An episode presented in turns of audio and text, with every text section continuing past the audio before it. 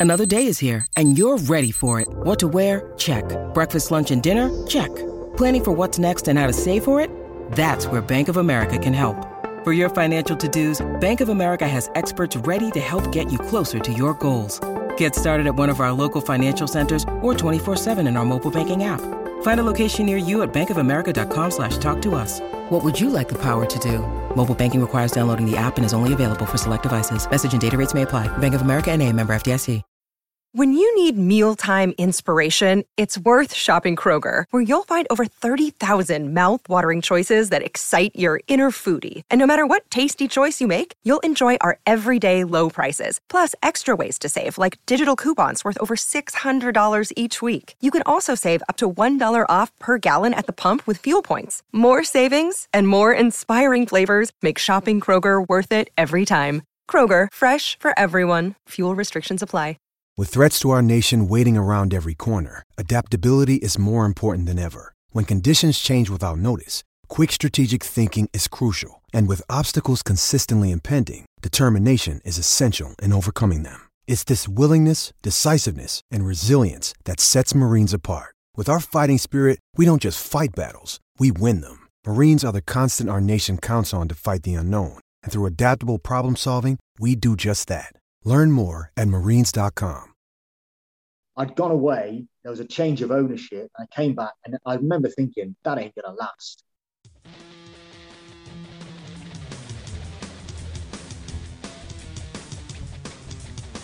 There was a boycott, sort of fans were boycotting the club. Um, I carried on working there, it was, it was very difficult.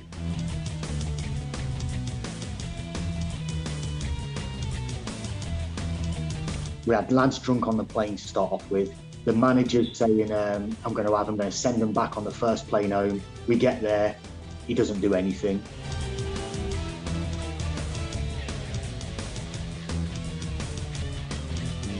It was probably one of the worst periods of my life, that, that six months.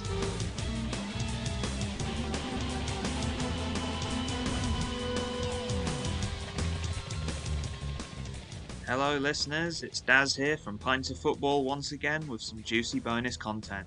Last week we released our season finale of Lost Clubs, and already it has become one of our most popular episodes to date.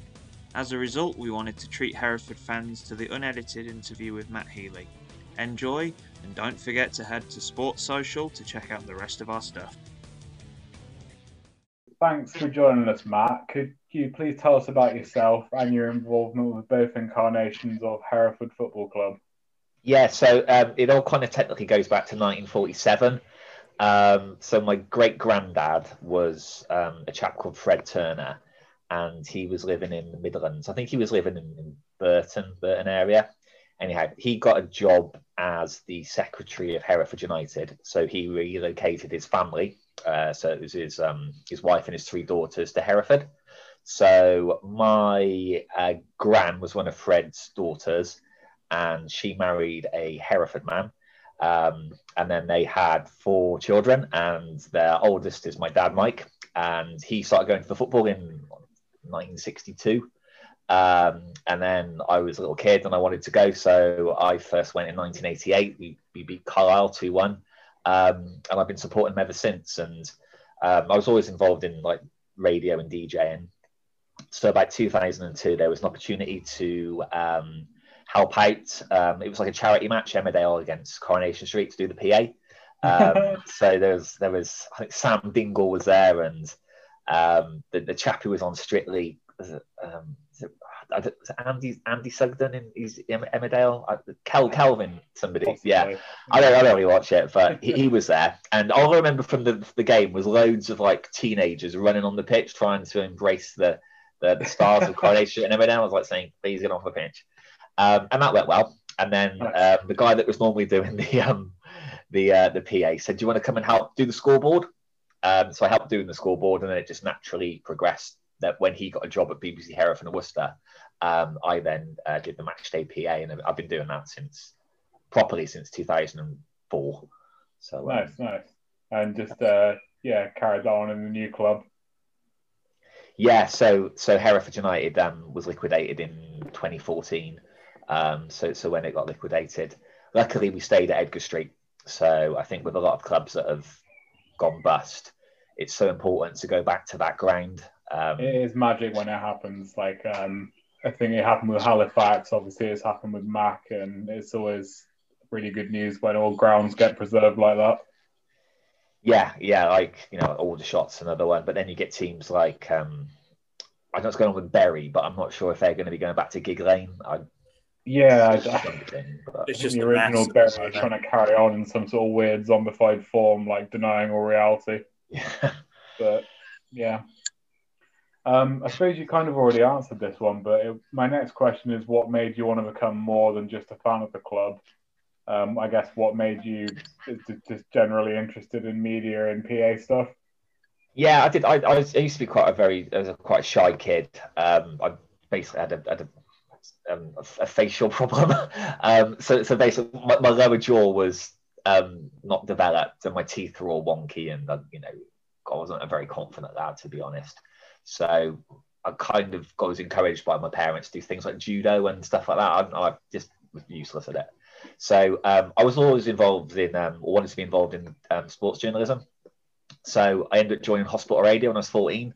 Brilliant. And where all the great start. It's where we all start. And I was pretty hopeless to be honest, but it was it was a starting point, and it just gave me a bit, a bit of confidence. Um, and then I ended up doing hospital radio commentaries at the ground. So uh, behind the meadow end, there was a, like a, some sort of press box, and we used to do commentaries back to the patients. Oh wow!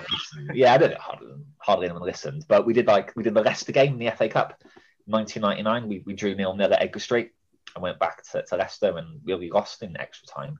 But they brought down. It was their first team. Like they, it was when it was serious. So mm. Martin O'Neill was the manager, and there was uh, Emile Heskey and Steve Guppy, Neil Lennon, um, Gerry Taggart, Tim Flowers. So they all played. So we did the commentary for that, and um, it just progressed. And uh, Keith Hall, who was doing BBC Hereford and Worcester, uh, and doing the, the match day PA. Um, he, he, knew of me and he said, do you, do you, fancy helping out? And I just thought, yeah.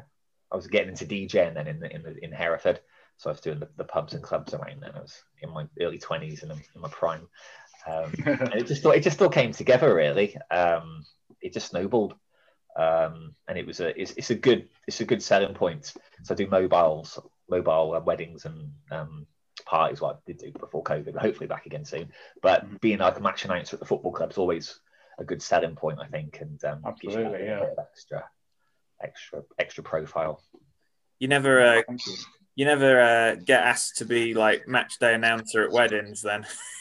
no, we, we did we did do um, a proposal on the pitch though a few years ago. Ah. It's, it's on it's on YouTube. I'll send it over, but Nice. I said the worst thing to the lad though because he said, um, he said, I'm, I'm, gonna, you know, we're gonna propose to to my partner, my fiance, on the pitch, and I'm just thinking completely like I shouldn't have said this, but I'm like, well, what if she says no?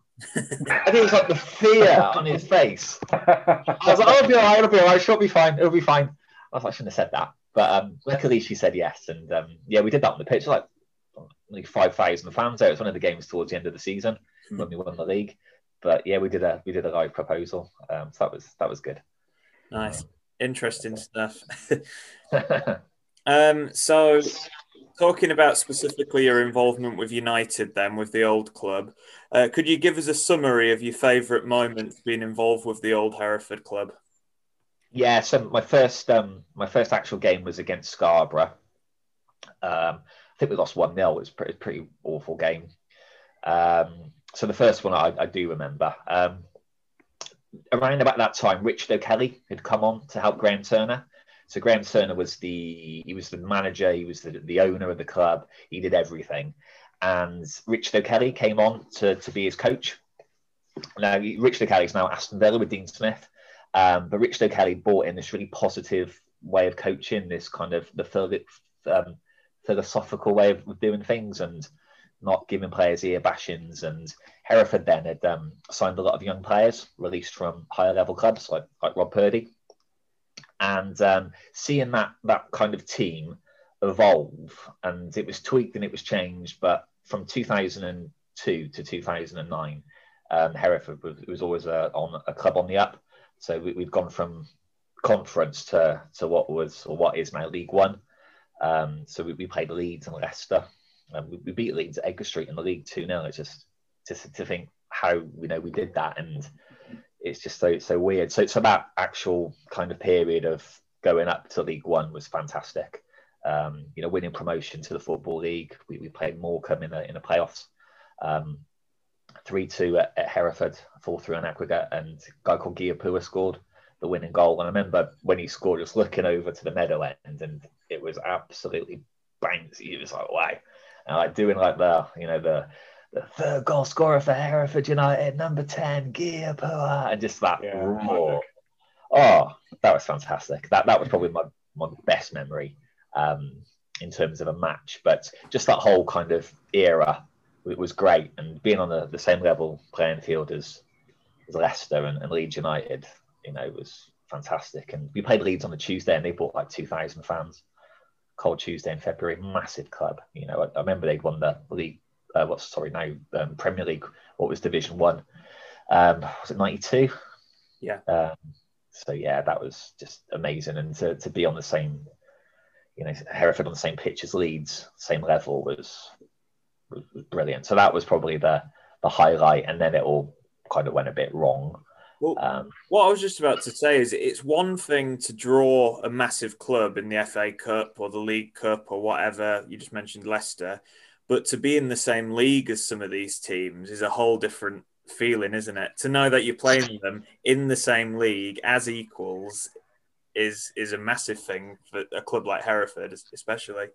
Yeah, you know, our grind hasn't really been changed since the 70s, so um, it's, it's, it's, probably it's probably the worst grind in League One at the time. And Leeds got Elland Road, and Leicester got the um, King Power Stadium. I think it might, might be in the Walker Stadium. Yeah, but the yeah, they got the fantastic stadium, and you know, you, you, sometimes feel like, do do we belong here? But we got there on merit.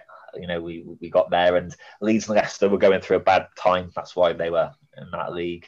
But it was just great to to be, you know, and seeing those all those away fans come down. You know, I, I've, we've had teams when we've been in the non-league who've brought like less than ten fans, but when Leeds and Leicester are bringing like two thousand, yeah. um, it's just it's just fantastic, and that was really good. It was just that whole period of boom was was great and um, yeah we sort of we joked about uh, on the reverse of that when um, the new hereford was formed when you guys came to uh, Brocton who's one of my local teams and their sort of away end or in fact the whole the whole pitch is basically a grass verge. So to have mm. you guys turning up with hundreds of fans was like something out of a out of a you know obscure film really yeah, it was just such an anomaly when in, in that in that first season because we um because we're in the Midland League, so all the away games were, were reasonably close, and we take you know we take hundreds of fans, and a lot of clubs would you know they they, they get Hereford would, would come down and you know the the admission fee and the the, the receipts in the in the in the bars and the, the cafes is fantastic. And it, I think it helped a lot of clubs financially um, that season do really well, and we just took a great following to all those games, and you know we were winning. You know we went on a fantastic run. I think we lost one match from about um, from from the October till the end of the season, and it was just if you get success, it just it just carries on, and all, all those clubs in that league were. Um, you know, doing well at the Hereford fans, and it was, it was great. You know, it's a great way. For, you know, we need money in non-league football, and uh, the Hereford fans and Hereford being in that level was you know that that only would have happened if they would have had to start again and um, yeah, it was just uh, it was a yes to real time. And imagine the you know the, the you know the Brocton fans normally there'd be hardly any away supporters, and you've got hundreds of Hereford fans surrounding the uh, the ground. Yeah, a lot different. Um, okay, so um, moving on to a, a slightly uh, more depressing point. Um, could you pinpoint a specific time frame or sequence of events that you feel led to the ultimate demise of Hereford United? Yeah, it's quite a few things. It was uh, it, it was a, a, bit of a spiral. So Graham Turner left um, May 2010. So he, he he sold the club and he then went and managed Shrewsbury Town, who he'd managed in the, the 70s and 80s. So um, he sold the club to a, a local fella called uh, David Keyte, who was um, successful businessman. He'd, uh, he'd got a variety of businesses. He'd, he'd run a school as well. Um, successful guy, uh, and uh, he came on board and um, took the club on. Uh, they appointed um, Simon Davey as manager, ex Barnsley. So he, he, his stock was high because when he was at Barnsley, he'd uh, I think they beat Chelsea in the FA Cup, got to the semi-finals. Oh, yeah, I think I remember that. He'd been at Darlington, and they appointed him as manager. Big fanfare. Players were signed on two-year contracts. Um, first game of the season, we beat Crewe one 0 All started well, and then it just just capitulated, kept losing. The crowds then were, uh, dipped; they were below two thousand. Um, they gave Simon Davey ten games, and he was sacked. Gets a payoff. His assistant gets a payoff. So Jamie Pitman was the physio, so they put him in charge and did a great job, kept us up. Um, but then they gave him a two-year contract. So the next season, we had an awful start, and then guy called Gary Peters came in, who was I think he was ex Preston manager. Um, they didn't see eye to eye, and then trying to sign players and contracts, and then we got relegated. Um, so when you get relegated, you get the parachute money, but you still got players on decent decent money. And then when you're not winning, the crowds go down. Uh, and then what do you do? Do you throw more money at it um, in the in, you know in the in the thinking that you'll start winning games? You throw more money at it, but it's still not working. Crowds are going down. So in, and then in the in the national league, um, and then then the playoffs were different. I think it's top no top team goes up, isn't it? Six playoff. Well, back then it was four playoffs, so we finished mm. six, and then it's just a case of the fans aren't coming through the turnstiles. You're paying money for for contracts. Um, we stayed that last game of the season, 2014, beat Aldershot 2 1. David Keyte wanted out. He just wanted out. He'd, he'd, lost a lot of money. He'd lost over half a million quid of his own money. Um, so there were talks that the Supporters Trust were going to buy the club. Um, he sold the club to a, a, an Essex businessman called Tommy Agombar, who was a convicted criminal. Um, bit of a character, probably the best way to describe him. There's called Andy Lonsdale there as well. Uh, and then what happened? Tommy Agombar had to pay the National League bond to say that Hereford could complete the season. Um, he didn't do that, so Hereford then got relegated two leagues, so into the Southern League. And then as soon as he didn't do that, he just completely lost the, the supporters. Um, and then they they bought in bought in young players who sold the dream. There was a boycott, so the fans were boycotting the club. Um, I carried on working there. It was, it was very difficult. Um, and then you know we were getting crowds of three, four hundred, and you know the, the, the tax bill was was looming, and basically that's what happened. It got liquidated. Um, 19th of December. The the so HMRC. So you were halfway through a season in the Southern League. Yeah, we, um, yeah, we weren't doing that bad. There's a guy called John Taylor was a manager, and there was one period at that time where they won six games on the bounce. Nice. And there was some de- there were some decent players, but the problem was it was it was horrific because you you had supporters boycotting, supporters that were still going. You had uh, the the arguments, and uh, my take on it was I couldn't see that football club get killed. Yeah, that was my that was my thing, and a lot of people are like, well, you know, we don't want people running the football club that are criminals, and you know the way they go about it, and they weren't paying wages, and it was just a complete mess. It was it was horrible. You know, people were saying that they wanted to take the leases to to knock the ground down and build on there. Um, so you can see everybody's point of view, but it was horrible. It was probably one of the worst periods of my life that that six months because yeah, for sure, I'm horrific. I've never heard of a physio being given the manager's job and then being kept on. yeah, yeah, it was. Yeah, it was just it was just horrible. And then when, when the club was wound up, um, it was just a case of securing Edgar Street. I, I, knew that if I knew a Phoenix club would start again, but the important thing was to keep Edgar Street. If you go back to Edgar yeah. Street, it was going to be fine. Um, so what happened was the leases that the club owned. So what David Keyte had done is he bought the leases back so if any development had, had happened, the club would have got the money. Um, those leases went back to the council. Um, so they, they, own the leases now, but they, they gave Hereford um, a, a, lease. I think it was like five year lease to start with, and then they've extended it. But um, it means they're still playing at Edgar Street, but they don't own the uh, the redevelopment rights. So fair enough. Bit of a shame that, but um, but yeah, yeah. well, I mean, um, so that really sort of goes into the next question, which is just simply how did you feel when you heard that the Phoenix Club had been accepted into the Midlands Football League? Uh, Yeah, just six months on. Sorry. Yeah, so we got, we got wound up on the, the December 2014, and I, I that was probably a good time for it to be wound up because they had time then to put in the application for the following season. So um, the there was a consortium that got together. a guy called John Hale was the chairman, and a few others, and they put a package together. Had to go to the council to get the uh, the ground um, to be uh, you know so they could play at Edgar Street, and uh, yeah, we got accepted into the into the Midland League, and I, I just knew it would go well So I knew that they would win matches, and you know with, with football, as long as you're winning matches and playing good football, you know you, you'll get the crowds. Um, yeah, so what would you say would be the main differences between being a Hereford fan and a Hereford United fan, uh, if any? Uh, it's pretty much still the same because it's, it's back at Edgar Street, so they they Yeah. wear black and white, which is the obviously Hereford United colours. Um, back at Edgar Street, um, there's still some people that don't kind of um, what's the word? Uh, they, they don't accept Hereford FC, so there's there's a few supporters that don't go there anymore, which is sad.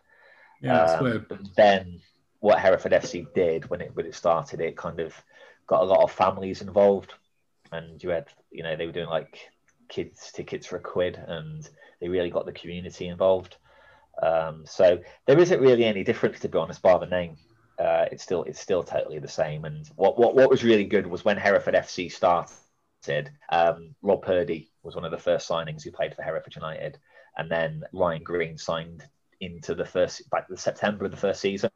So you had that kind of the torch carrying on with with Ryan Green and Rob Purdie, who were massively successful at Hereford United, and then they were now playing for Hereford FC. So you had that as well, which was that was really Nice, important. yeah. To do that. Um, We were wondering if there was anyone apart from Rob that had come from the old club, but we couldn't um, immediately find anything, so that's interesting. Yeah, there's, there's quite a, there's quite a few that have played for both. We was talking about the other day. There's like 15 players over the, the, the few years that have played for both clubs. It's like Josh Gowling, who's Hereford FC's manager now.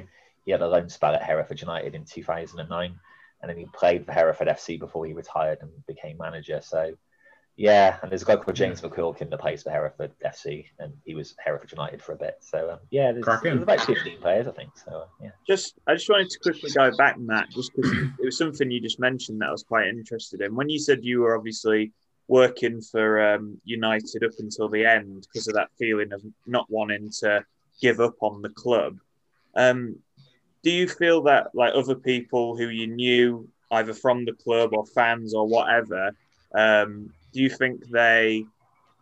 Uh, how do you think they would have felt knowing you were still working there? Do you think they like just were sympathetic to your situation, or did they say, "Oh, you should walk away," or did you have any like awkward conversations or situations that brewed up because of being still there? Yeah. um, no one ever said anything to my face. So I never had any any problems to my face. Never. Um, social media was pretty brutal. Um, there's quite a few things that were said, um, but but no one ever said anything to my face. Um, it's funny. I, I, there was a there's a guy that I was friends with. Uh, we did hospital radio together, and um, you know we don't speak anymore um, because he was he was getting quite abusive on, on social media. He was um, writing on my wall on Facebook like abuse. It was like, so it's like, come on, mate. Um, so I Yeah. blocked him. Um, but yeah, it's just weird. No one ever, no, no one ever called me up. No one ever said anything to my face. But it was all on, you know, Twitter and, and Facebook. Um, but you know, I made the decision. Um, they always paid me. I, I was still paid. They, they never, you know, they never, they never didn't pay me.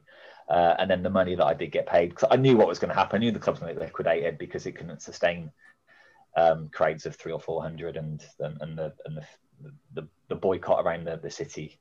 Um, I could I knew it was going to go by Christmas.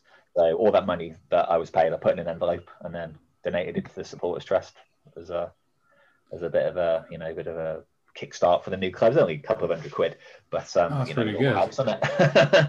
but, but yeah, but yeah. While, while there's an outside chance of, you know, saving the name, then I think it is the right thing to do. Like, no matter how bad it gets. I don't, I don't, I don't know about doing a supporter boycott while there's still a chance to save it. Like, um, Yeah, I don't know a lot of Owners about it and over the go. years. It's it's Chester because Chester um Chester City got liquidated uh, and they boycotted. I think Stephen Vaughan was the chairman at the time, and he he, he you know he's a bit of a notorious character. Um, but they, they boycotted. Uh, I, I I didn't agree with the boycott. Um, other people did, um, but it's you know everyone makes their, their decisions. Um, I I personally was worried that if the club was liquidated, the council would have taken the leases and just said, Yeah, yeah. You know, we all know the financial situation with local councils at the moment, and Hereford's football ground is in the um, pretty much in the city centre. So you know that easily could have. My worry was it could have been not a football club anymore, because right next to the football club used to be a cattle market, and uh, it's all been redeveloped now. You've got Waitrose and there's Odeon Cinema and a few few nice uh, food chains. So you've got you've got this really nice redevelopment, and then a, a, you know a football ground that's crumbling. Yeah. so that was my that was my worry um, with, with the council, but luckily council are really good, and they um you know let the let the new club start, and um you know and three promotions in a row was great, and uh, just a case of trying to you know get eventually get back in the football league and that's where the money is. Terrific. Yeah. Um, we'll probably all meet up in League Two before too long. yeah. um, so the last question is pretty open ended. It's just, uh, can you tell us a particularly interesting story about your time with Hereford United that maybe would people wouldn't know about? Um, do, do, do, yeah. Um, the, the marriage proposal was quite interesting. Um, I remember going to the to the ground one afternoon. I don't know why. I, I think I've left my microphone there or something. And there was a, there was a game on the on the on the pitch, and um, my mate went with me as well. And I was like looking at the touchline. That's Glenn Hoddle, and it was it was it was basically it was Hereford against Glenn Hoddle's academy. So it was like Glenn Hoddle was stood on the touchline. But when you look at it, I think he looks like Glenn Hoddle. Like, yeah, it's Glenn Hoddle. It's the Glenn Well, you were going to say it was Hereford versus just Glenn Hoddle. He was taking on the whole. but um, but yeah, so so there's that. Um, can't really think of anything else that um happened. Um, we- we've had a ball paraded around the pitch a few times, which is quite quite interesting. Uh, Any uh, any ma- match day announcement blunders? um, no, uh, no, not, nothing. I always had to be careful saying Kenny Lunt, who was Hereford player for about three seasons. I was all, I always thought about saying that because you know Kenny Lunt yeah. didn't go wrong, um, but that was all right. Um, no, not not really. I, I remember getting the score wrong on the scoreboard. I think you know I meant to put one 0 and I put seven 0 and yeah, everyone go. Dreamland. So that- yeah, so that wasn't that wasn't very good. Um, no, nothing that I can think about. Um, we've we never re- I've never really announced against. We never really played a big club, um, like in the FA Cup since I've been there. Like we, we we never played. Obviously, Leicester are doing really well now, but when we, we were against them, they were uh, League One. So we never. um, I've never been like a Man United or Arsenal or, or Chelsea or, or Man City. Um, we had Cardiff the, the season they got to the final in 2008. Um, they beat us in the fourth round. Uh, Jimmy Floyd Hasselbaink played, remember that. Um, but no, it's um, nothing really that I can think of, which is a bit of a boring answer. But uh, I, I, I thought the, find the uh, wedding proposal is quite a good story, and uh, also the uh, the moment of getting to announce the goal uh, when you were on your way to getting promotion. That's that's a pretty big moment, pretty special moment. Yeah, I still remember it now. It was, it was a night game. It was uh, it was in May. It was a warm, warm evening, and I, I like football when it's warm. Just looks better, doesn't it? You know, you, you got this. You know, the start of the season when the pitch is nice, and everyone's in short sleeves, and the end Yeah. of the season when the pitch is had a bit of a barren, but everyone's still looking, looking, you know, spring summery. Um, I fully think that like um, levels eight and nine should be during the summer because like it means that you don't have to compete with professional teams. You get to just go in nice weather in shorts and stuff, and you won't get all those ridiculously long fixture congestions. like we have pretty much every year because of the weather.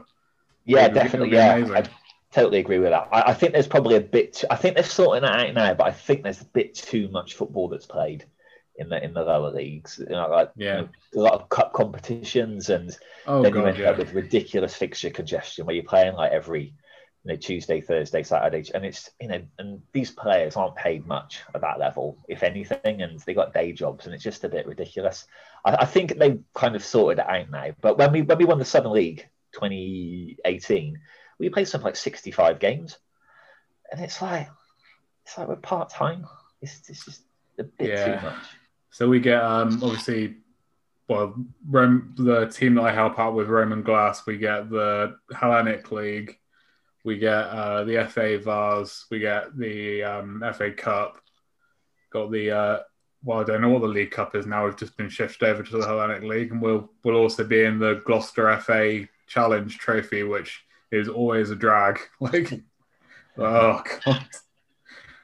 Ah, I wish you could just put the reserves in, but it doesn't work like that.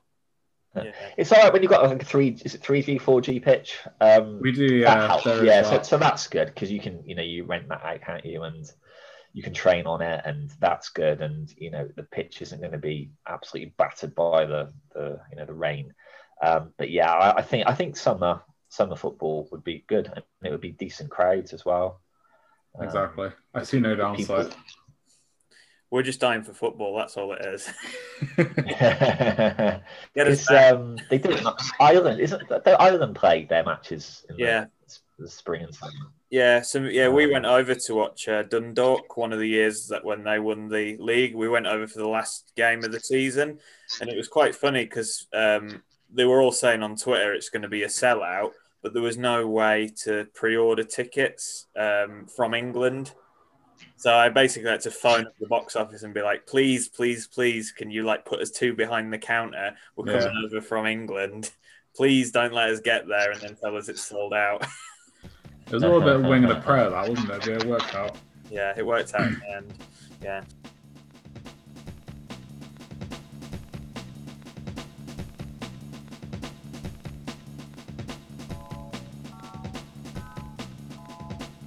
Thanks for listening to this Pint of Football podcast. We would like to inform listeners that the content of this podcast has been permitted for use in this podcast only, and the content is from the view of the individuals involved, not Pint of Football. Thank you to Rob Purdie, Matt Healy, and Becky Meadowcroft for sparing their time to help us with this recording.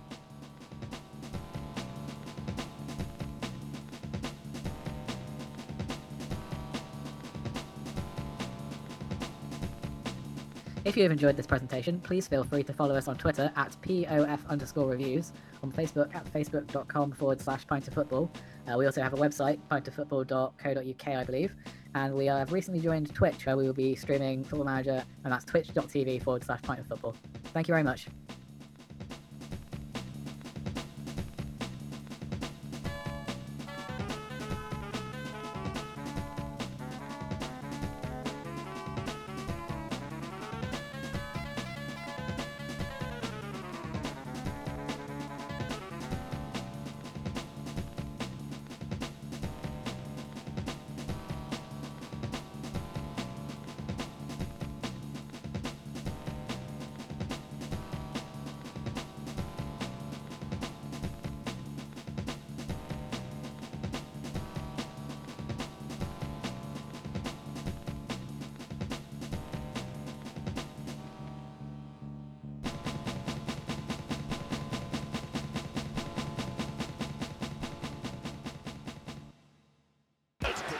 In a word, delicious. Sports Social Podcast Network. Okay, round two. Name something that's not boring. A laundry? Ooh, a book club. Computer solitaire, huh? Ah, sorry, we were looking for Chumba Casino. That's right. ChumbaCasino.com has over 100 casino style games. Join today and play for free for your chance to redeem some serious prizes. ChumbaCasino.com. No purchase necessary. Where prohibited by law. 18 plus terms and conditions apply. See website for details.